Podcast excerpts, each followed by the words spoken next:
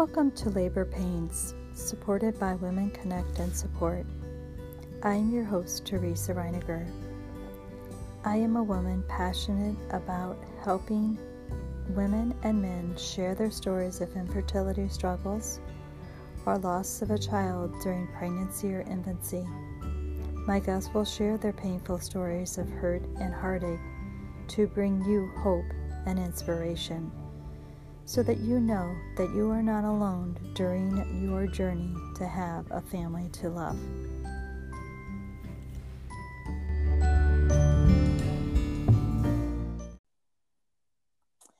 So, hello, I am excited that I'm here today with a new friend of mine. Um, we have just met over the phone through another friend, and she has an amazing story that she would like to share to hopefully help someone else struggling um, with infertility or loss of a child. And let me introduce Joey. Hi, thank you. You are welcome. I am looking forward to getting to know you more and your family and your journey. Um, so, yeah, we just met kind of, I guess, through a friend via social media, uh, Jamie. And so yep. I'm excited that she's connected us together and excited to hear. Um, shouldn't maybe exciting is not the best word to hear about somebody's struggles, but I'm excited to get to know you and to know that I, you've had a great. Um, there's been success let's just that's that. right that's yeah and it is exciting for me because i get to share just a part of you know our journey and even though it was you know hard um the exciting part is that if it just can encourage anybody then i'm good you know that's awesome. And I think women so much want to do that. So first off, let me ask you to tell me a little bit or tell you tell all of our audience, not just me, um, about you, um, your marriage, maybe before you're dated. Um, what was the plan for a family or was there a plan for a um so, um, Aaron and I, my husband, uh, we started dating about 18 years ago um, when I was 18 and he was 21 and we were pretty wild, uh, partied quite a bit. We had the household where everybody just kind of ended up at. So it was just, um, you know, very fun, very, um, I don't know, um, irresponsible. And we had no plans for kids in any capacity. Neither of us really wanted kids or to get married, to be honest with you. We both came from divorced families. And so we were just like, yeah, that probably doesn't work. We'll just stay together anyway.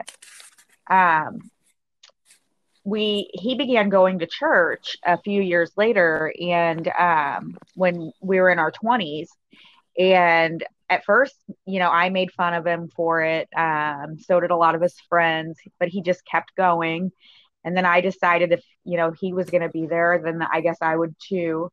And so, um, and we'd kind of already been through like a makeup breakup phase in our relationship and just kind of had moved past that. And, um, well, we started going to church, and within a few years, we kind of just decided, well, let's go ahead and get married and see what happens. And it's so funny our pastor like actually made us take a test to see like if there were any areas that we were compatible or incompatible so we could kind of talk about that before we you know got married. And the oh, only wow. thing that, yeah it was really cool. And um, yeah. we ended up very compatible in every area except one which was child raising yeah, and we were like, "Oh, don't worry about it. We're never going to have kids, so we don't need to talk about that." okay. yeah, and so that blew up in our faces, but that's okay.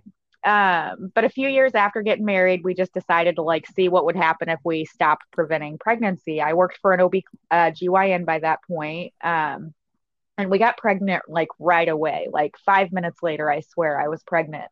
Um, and it was just you know it was just very unexpected with how quick it happened sure. you know uh, sure lucky lucky girl right right exactly like like oh we must like we're just made for this but this is the only time we're ever going to do it okay high five yeah And so that's where we were at with it. you know, we were done, one and done. And this one ate, he slept, he was just so good. So we knew we were done. Um, mm-hmm. And then a few years later, well, not a few years, about five years later, I don't know, we were, uh, we decided we would go ahead and try again. Only um, it wasn't a month later. And that's kind of where, actually, no, I had a miscarriage in between then and there. I apologize. I should have um, mm-hmm. kind of went into that first, I guess. But we, um, we found out we were pregnant again um, a week after or two weeks after my son's first birthday and um, we were not as excited at all. I'll be honest with you, I was not looking forward to kids 20 21 months apart. Like it freaked me out. I i mean i felt stupid um you know like just not at all the same um climate or same reaction from the year before at all. Um and well, so it's hard. I, I it's got to be hard. I don't know personally but it's got to be hard to have children that close together. So, I mean, yeah, yeah, and I know my my mother in law had hers eighteen months apart, and then my mm. my family, my brothers and I are only like seventeen and eighteen months apart, and it just always seemed like chaos with like fighting and arguing and all of us needing to be somewhere at the same time. so uh, you weren't happy about this pregnancy. No. And then, uh, you know, I worked for an OBGYN. So I had some labs drawn um, just to verify that everything was what it was. And the labs didn't do what they should have done. And so we knew pretty early on that it wasn't a viable pregnancy. Well, mm. again, I, I worked for an OBGYN. So one, I felt like I wished this upon myself. Like if I would have been excited to get like honored this child like I did Silas, then you know God wouldn't have taken it away from me. Um, you know, and then you walk into work and it's like you're in the land of 16 year olds being pregnant and you know, third, fourth, fifth pregnancies, or this girl coming in for an abortion follow up. And it just, you know, it was very oh. hard to go back, to be honest with you. Like I almost didn't um, it was it, it, it was that rough at first. Okay. Even you, you it was you still really um, it was hard on you, even though pro- you didn't really weren't excited about the pregnancy, but yeah. you didn't want the loss. It almost sounds like you were were you blaming yourself. Oh, yeah, definitely. Because when you said, I wish this upon myself, I did this to myself. So then there yeah. was some guilt that came. Yes. yeah. I think um okay. as a mom, like the moment I had a kid, I like developed mom guilt. And then I was also like raised mildly Catholic. And so if there's a way that I can guilt okay. myself, I guess I figure that out. Um, but no, there wasn't very much grace given to myself. And you know, I had family members who had been through it. And so I called my aunt who I knew had had a miscarriage and I was like, I don't even know what to do. And she said, just go to, go somewhere quiet, you know, kind of process. She said, a lot of your friends aren't going to understand. She said, I'm really sorry. You know, she said, we can talk. She said, but I'm not going to lie to you. You know, this just isn't something women talk about. And, mm. um, you know, she wasn't lying. But yeah. again, I worked for an OBGYN. And so, um, being back at work, I had to go back and I just decided that I was where I needed to be. And so within my first few weeks back, one of my favorite patients ended up going through like the exact same thing. And so I got to like learn the deepest level of empathy and, you know, just talk with her and cry with her. And then, you know, over the phone as I like informed her what was going on or after the doctor had talked to her and then I had to go in and, you know, schedule follow up stuff or whatever uh, but she ended up pregnant again relatively quickly after. And I was, it, it, going through her entire pregnancy was one of the most like healing aspects of it because every step of the way, every time she came in, she was just like, You have no idea the difference you've made. Like, and just the way she just, it was affirmation, I guess, that I was where I needed to be. You know, does that make sense? Sure. That makes perfect sense. Wow yeah that that's that's cool that you were able to get some kind of healing and stuff through through her pregnancy that, yeah wow that's awesome that you were you had that that you were in that place and that you were able to help her along with helping yourself right right yeah i mean some things just you can't explain, but they happen the way they do, and your life would never be the same. Mm-hmm. Mm-hmm. Yeah. So after she had a baby. well, we still what? had no plans to have another one. Well, I, okay. we still had no plans to have another one. So um, I had an IUD placed, um, and okay. we just, you know, kind of forgot about it. Um, all of our friends are having babies. One of my best friends ended up having like a baby every year. and then um, I'm not even kidding. um, but uh, then, you know, I got into my 30s and we began to talk about adding a second one. Um, mainly, I mean, I have a girlfriend that I watched um, lose her father, and she was an only child and a daddy's girl, but her mom like fell apart and so oh. there was oh. nobody there for her to share that burden with. Um, and so I, it really made me feel bad for my son, you know, like, oh my goodness, like once we do start dying, like he's on his own, you know?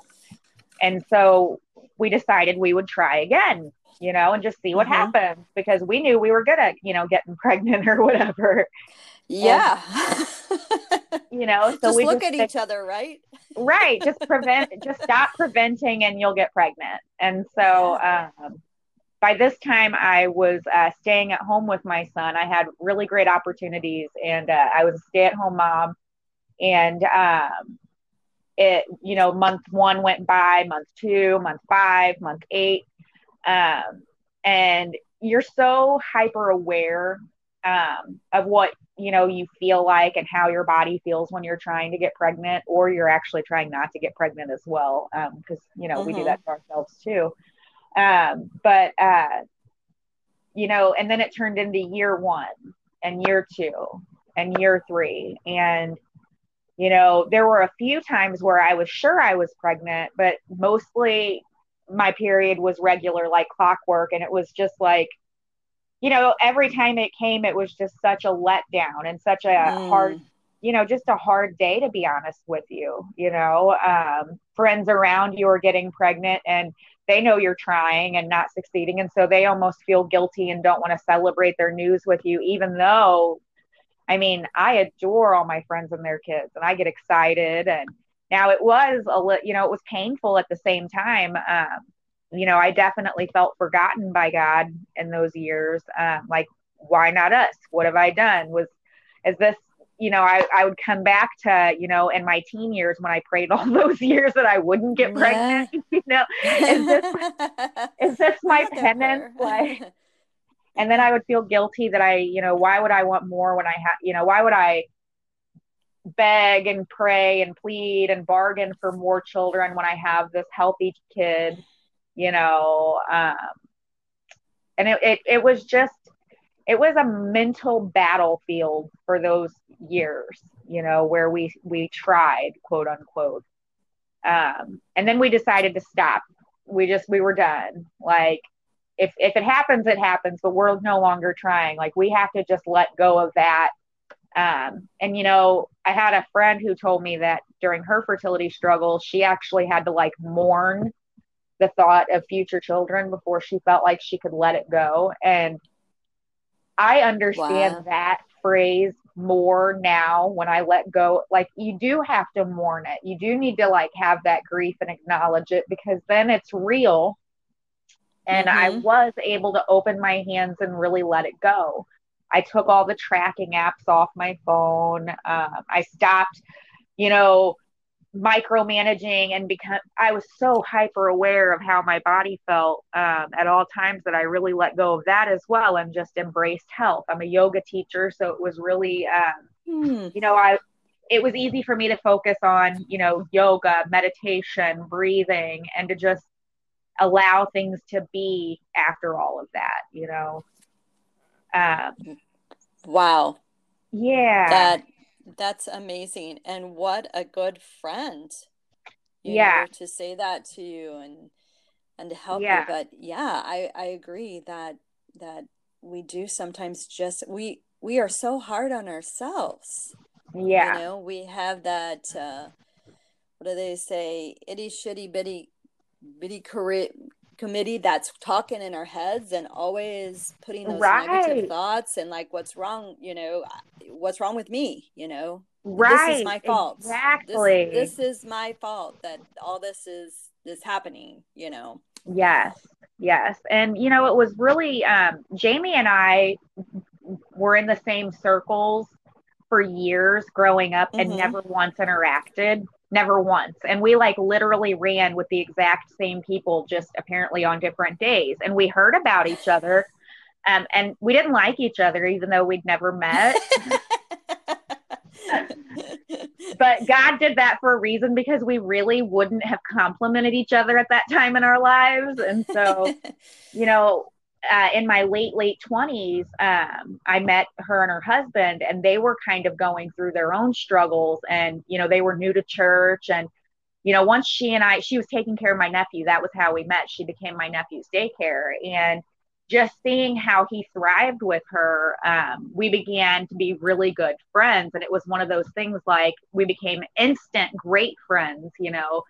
Um, Mm, and she was one of my biggest encouragements and she was the first person who like when she got pregnant she didn't like feel guilty or like she needed to exclude me. Like she kept me involved and i and i mean we got to i mean we got to like go, she utilized all of my experience with ob and i got to really help with her pregnancy and i knew the doctor that she was seeing and he remembered me because we'd worked together and it was just really awesome going through all of that with her, um, knowing that it was no longer something that I was coveting. Does that make sense?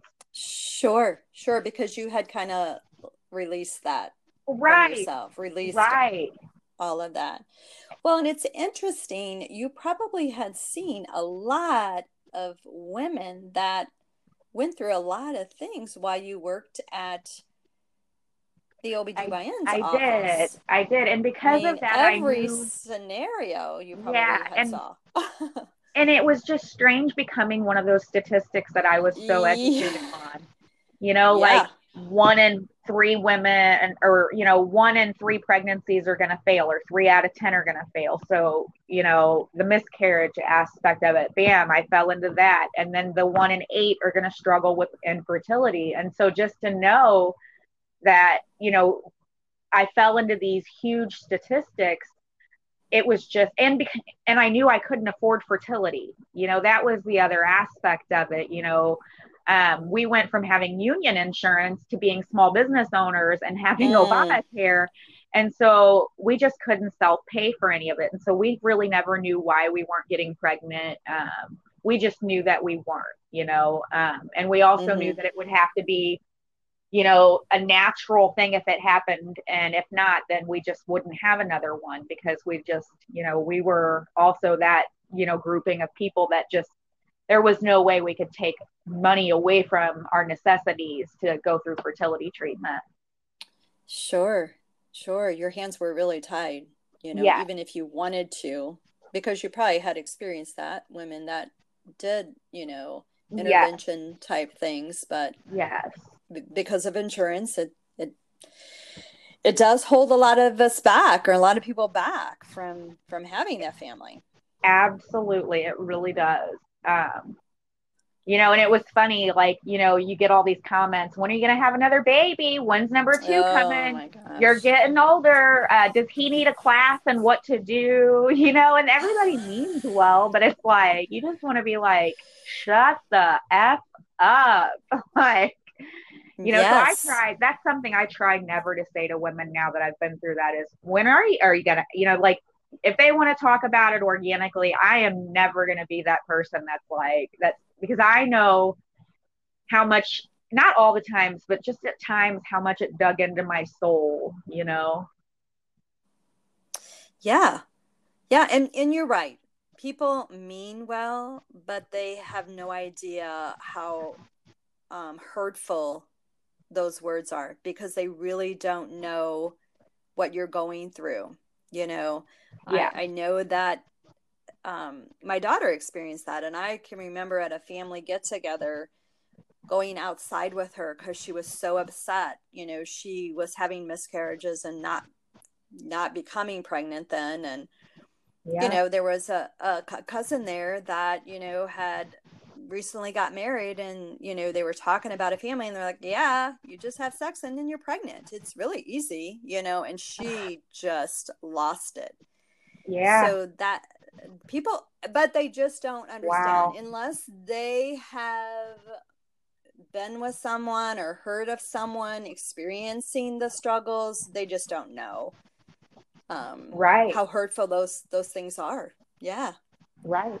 Yep so did so, you did you feel like you had to stay away from certain people after that um no i just knew that in certain situations i needed to just be aware and to re- and to just look past the comments. So, like family get togethers, weddings, mm-hmm. um, baby showers, things like that. I just needed to know that it was going to happen and be okay. And mm-hmm. uh, if I, w- to me, it was just like, steel yourself for it and you'll be much better, you know? And that, so that's what I did. Um, and it was funny what the whole time I was like, we were trying to get pregnant. I prayed and prayed and I, you know, God, I'll, you know, whatever symptom i'll take it gladly you know um, i mean you begin to like literally bargain i'll give my baby bib- a biblical name uh,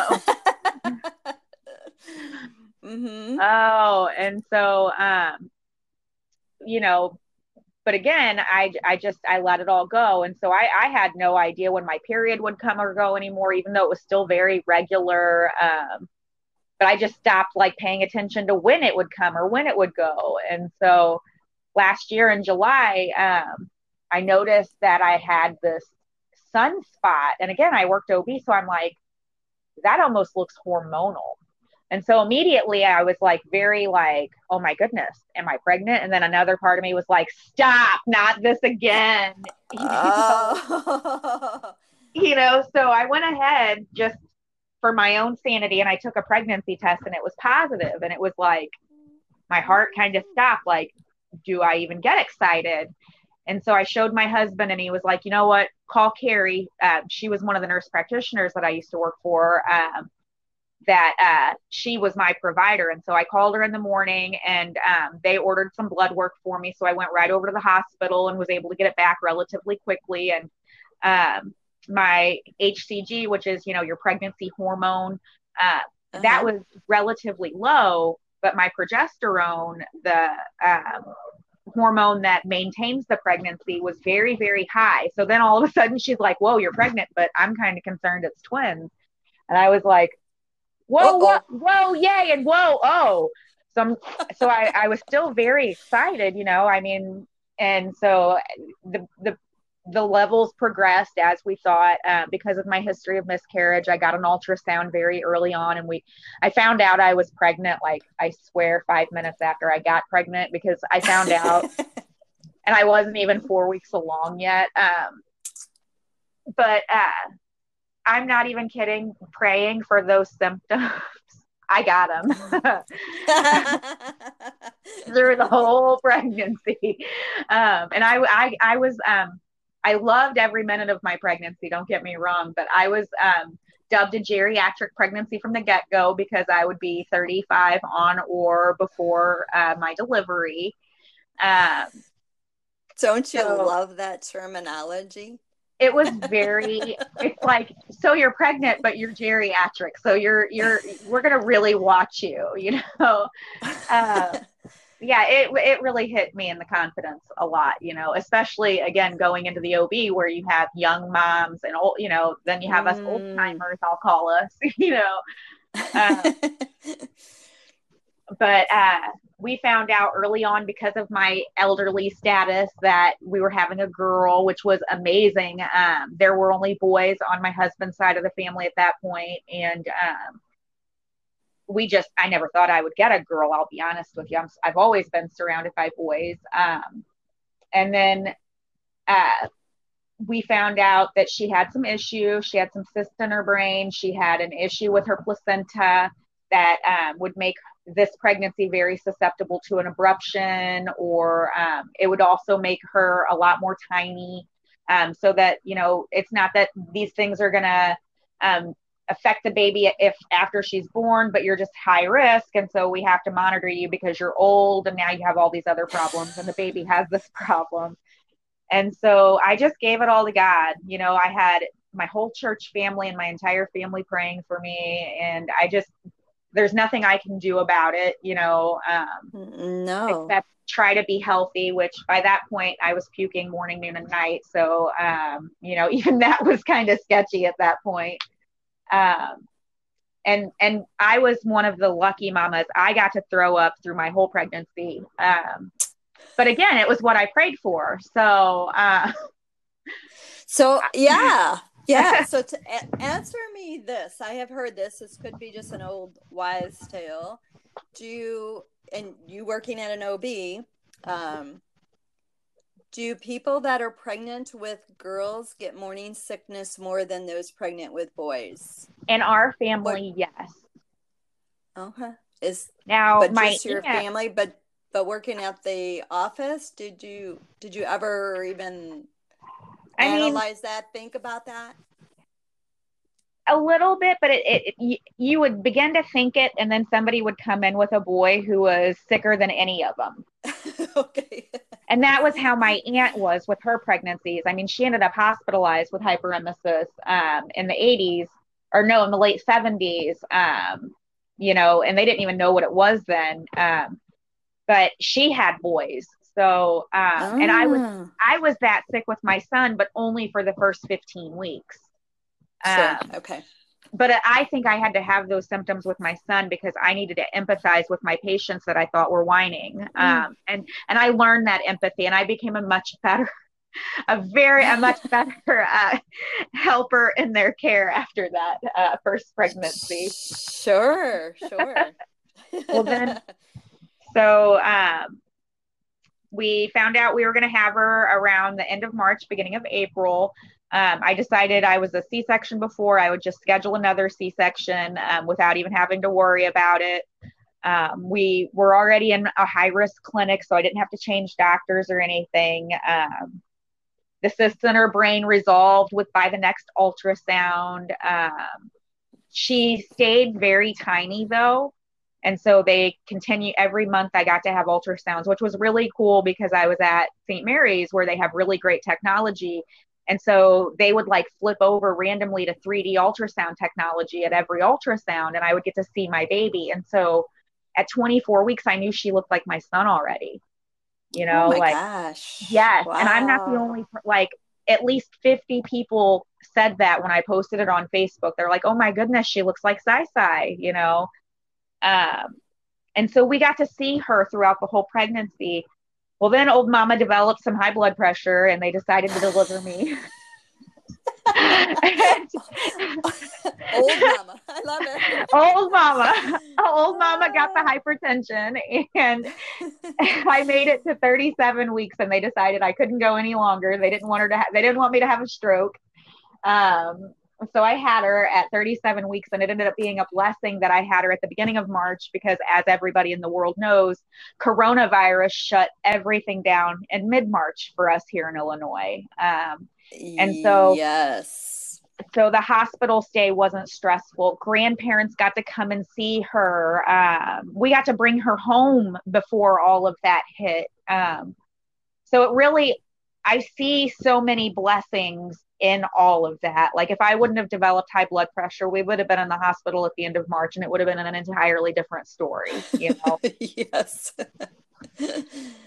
yes. So I think it's so cool that through some struggles, through some heartache, through being sick, pain, sickness, that you continue to always see the blessings. Obviously, you know, we, we really just met, but um what a positive inspirational woman you must be you know? Well, it's obvious well, that you are you.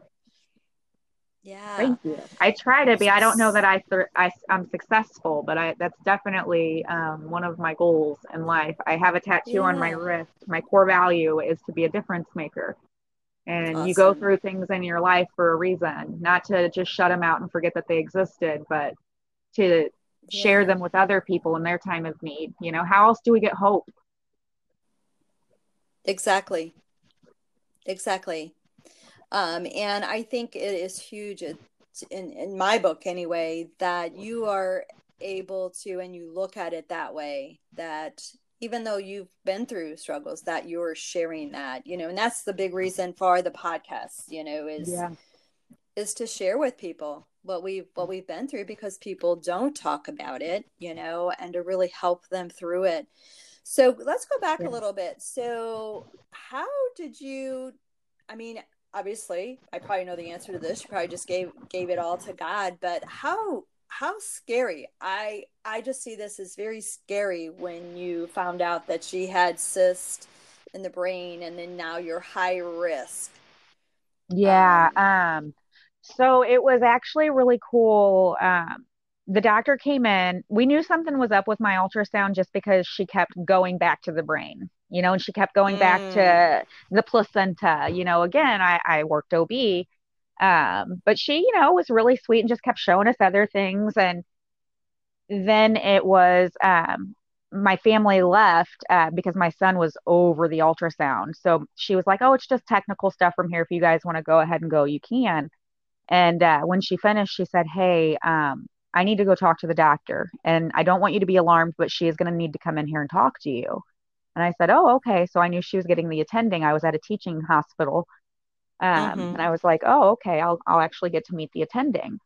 And so she came in and um, she said, So your chart says that you used to work, that you have uh, OB history. Is that true? And I said, Yeah, I worked in an OBGYN office for, you know, five or six years. And she said, Well, can I talk to you like you worked in an OBGYN for five or six years instead of talking to you like you're uneducated or, you know, like a regular patient? And I said, Yes, please.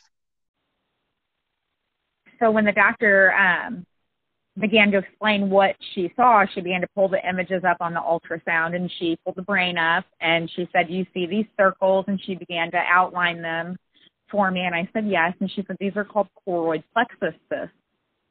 And, uh, you know, part of me as a parent, as a woman, you know, my brain began to freak out because there's cysts in my baby's brain. And the other part of me was like, whoa, hone it in, you need to listen. And so I took a deep breath and I focused and she began to tell me about these cysts and how she she said, I'm gonna be honest with you, we see these on four to five ultrasounds a day. And I was like blown away at that and uh, hmm. uh, said, you know, they resolve in 99% of pregnancies before the baby's born. And in 1% of pregnancies where they don't resolve, uh, the children are born fine. Um, some of them are more prone to migraines, but they generally never need intervention or surgery of any form. And so I, you know, oh, okay. And um, she said, I'll be honest with you. Um, ultrasonography has gotten so sensitive that I believe these may be a normal variant in pregnancy, we're only just now seeing them because of ultrasound, you know, the technology getting so much better.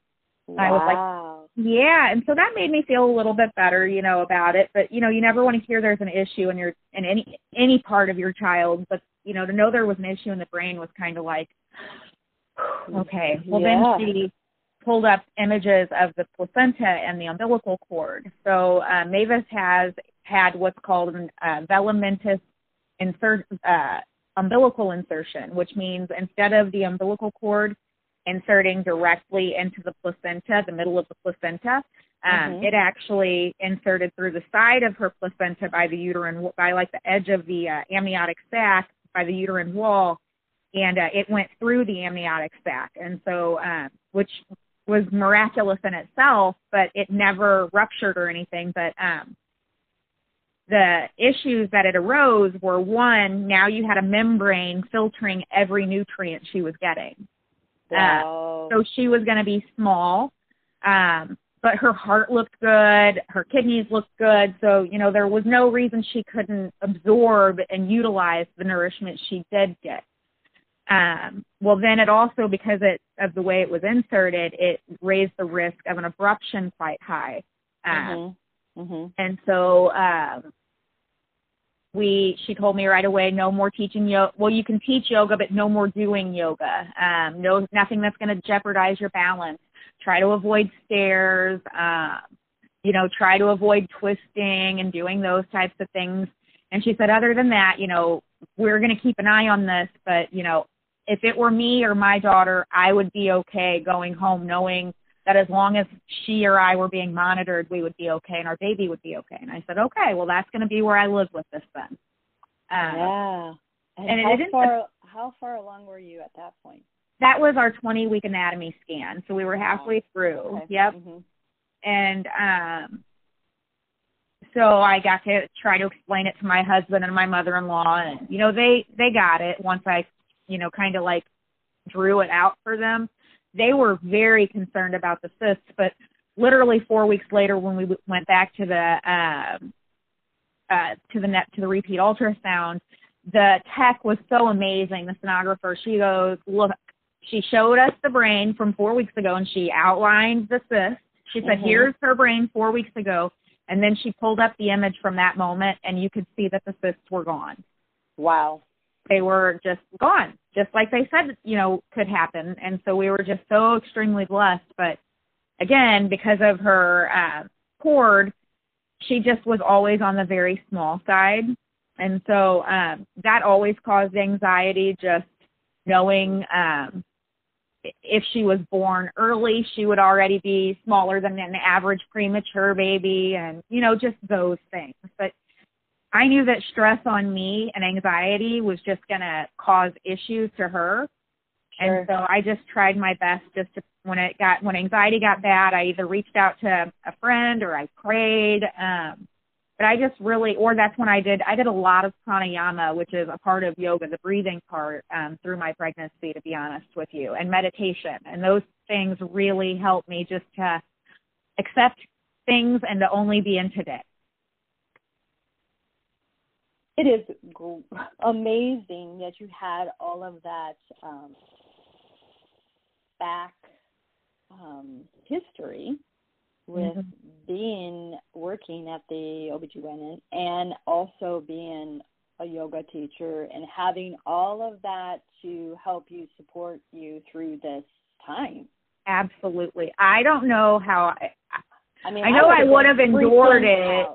yeah, I know I would have endured it, but like my poor family, you know, yeah. it was already rough on them with how sick I was. But if I would have been anxiety ridden and just you know it, it, it yeah i'm just i'm very grateful for every tool that was at my disposal I'm, I'm, yeah. yeah yeah and i think for the listeners that that's huge that you know you worked there and you knew what stress and anxiety can do and uh, that you knew that you had to eliminate that yeah. in your life as best you could and that you had the tools and you had people to call to help you through that. Um, so who were those people? Tell us a little bit about that support that you had. I mean obviously your husband and, and you talked about a couple people but yeah. Um it was you know jamie because uh-huh. you know she had just went through um yeah. a more rough pregnancy as well um now aspen never had big issues like that but she did go through some other things that were quite concerning um, and she's just always like an encourager, you know, mm. like, and then, uh, my husband's mom has a best friend who has just become like my adopted mom. I've just claimed her and she's claimed me. And, um, Karen just from the get go would just tell me, just imagine her eyelashes. Imagine how God is forming her eyebrows. And right now he's picking out, you know, how plump her lips are going to be and she's going to be perfect. And just imagine her perfect you know, and she really just spoke life into that aspect of it. Like when the anxiety gets bad, just picture this perfect forming baby, you know. Um, wow, that's yeah. That's and then my aunt, you know, she went through awful pregnancies, and so it became a joke about how awful we are at pregnancy, and if the world needed to be repopulated, it would die off if it were up to us. oh my goodness. oh, but I I was we were taking yoga, te- you know, um, students through yoga teacher training, and those women became a great part of my support group, and just again, just people that spoke life into me, and just reminded me of how beautiful, you know, this. Even though this part is awful, look at how beautiful this part of it is, and here's what helped me, and you know, what can I do? You know, and so many people were making me food. It was awesome. Oh, that that that is amazing. Yeah, and I my think parents. Yeah, I, I really, I was, I had a hell of a amazing support group. Um, you know, it's a a village, and then those all these people are also helping me raise these little people. So you know, and I think that's awesome. It's great that you had that support, but I think just for other listeners, but that maybe don't have that support, I yeah. think a big key for that is ask for the support. You have to absolutely reach out as hard as it is, even if all you say is, help me, you know, or I need you. I mean, those words right there, like, I need you, or I can't do this on my own. Um, and just finding somebody to help you do it, absolutely. Um, it's humbling for sure, especially if you have a difficult time asking for help. But I don't know how um, and I know they do it all the time, but I don't know how women maintain their sanity and do that kind of stuff on their own. Yeah, and I think sometimes they just expect people to know, and I think on the other side, you know, people are like, um, I don't want to get in their business, you know, I want to interfere I don't want to be a bother. Yeah, you know, I don't want to say the wrong thing, you know, but I think we if we need something, um, we have to ask and people yes. are so willing to help. Yes. And you know they're asked and you know with somebody going through pregnancy and early childhood you know people that you would never expect to all of a sudden want to help be success want they want to help you raise a successful child in whatever way mm-hmm. you know and so i mean even with coronavirus um i felt like i had the baby that nobody really met like people didn't think she was real because she was just a Facebook baby forever, you know. um, but people were constantly dropping diapers off at my porch. People were constantly calling me. People were constantly. We had food brought to us every other day for four weeks. Wow. I mean, not just that, people were bringing gift cards for stuff in case we didn't want to, you know, heat something up or in case they didn't want to cook. They just brought us a gift card. Uh, clothes, um, gifts for my son. I mean, it was just, and this happened. I mean, it's still happening. I still have people randomly sending or dropping stuff off because they just want to help Aaron and I because they know this is a hard time for everybody, but having a tiny makes it that much more difficult. Sure, and they want to make sure that you you have enough that you know you may not be getting out to like everybody yeah. else can get out. That you yeah. need to keep keep her safe and keep her in as much as possible. So that's that's amazing. Um, not to get off too far on Corona, but there's been some amazing things come out of it. You know, there's been heartache, but there's been amazing things. You know, and that's testimony to that. What you just said that people have been so good to you, knowing that you have a little one. Yeah, so, I. Yeah. It's been beautiful. It really has. Um, yeah it absolutely has. And just knowing that everybody understands why I'm, you know, eight years ago, um, people were really like, why isn't your baby at church? Like, he's three weeks old. He should be at church by now. Like, we understood mm. for the first, you know, week to 10 days, but, you know, come on now.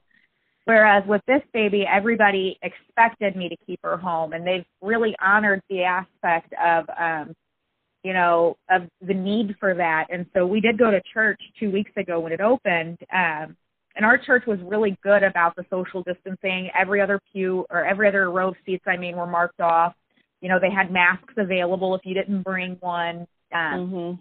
They encouraged families to sit together, but social distance otherwise. So that first Sunday back, nobody was getting in the baby's car seat or anything or trying to see her. Um, they were all very respectful. So I got to go up on stage and I got to like have a Simba moment, you know, and kind of raise her up for the congregation and say, okay, here's Mavis. This is the newest member of our family. And just kind of introduce her to the 50 people that, you know, braved her and whoever was on Zoom and Facebook Live, you know, so that they could finally see, here she is. awesome we probably need social distancing for every newborn. yes, it's a it was a must before coronavirus. I mean, how sad yeah. is it that it took coronavirus for people to finally realize I shouldn't kiss on your baby. I shouldn't touch your baby's hands if you don't want me to. Or I should wash my hands before I touch your baby. Like when I had Silas, I would like some of the older women in the family got offended when we asked them to wash their hands before they had him. And it was just like, and now everybody's just like, let me wash up. Where's that hand sanitizer? yeah.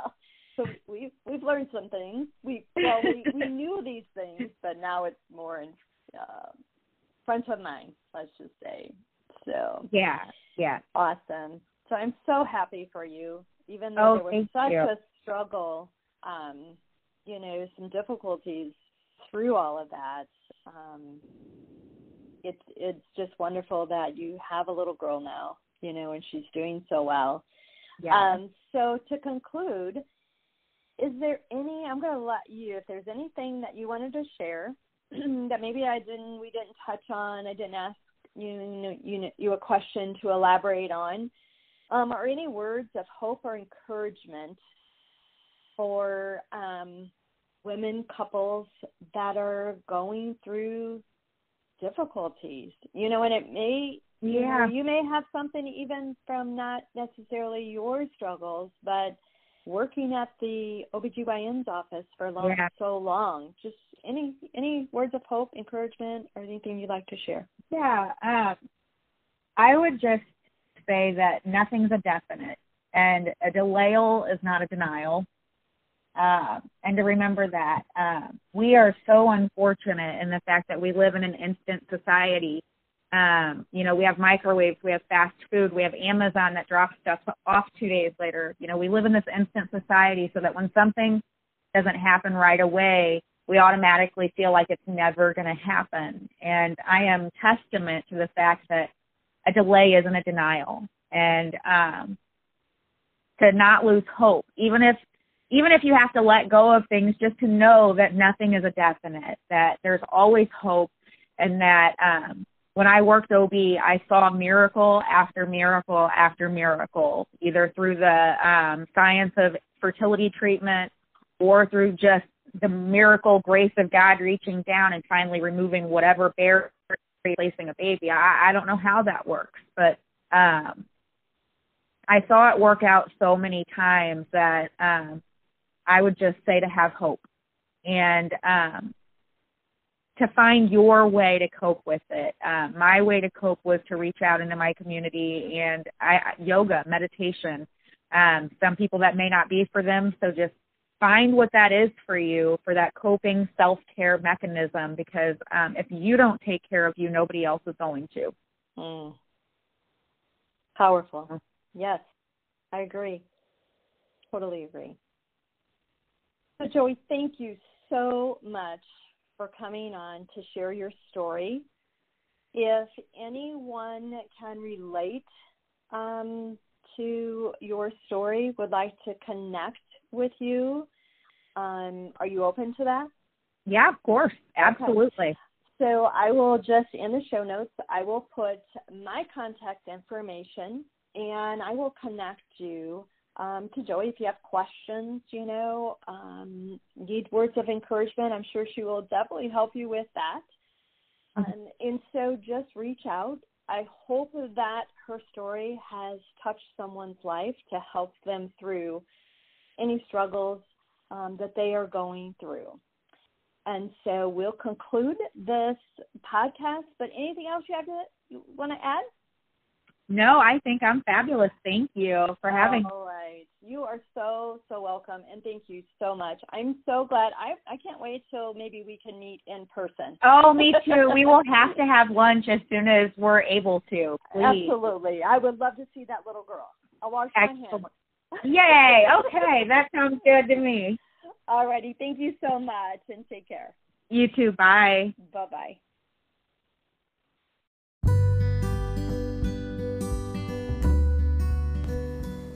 Thank you so much, Joey, for sharing your story of hope and encouragement with our listeners today.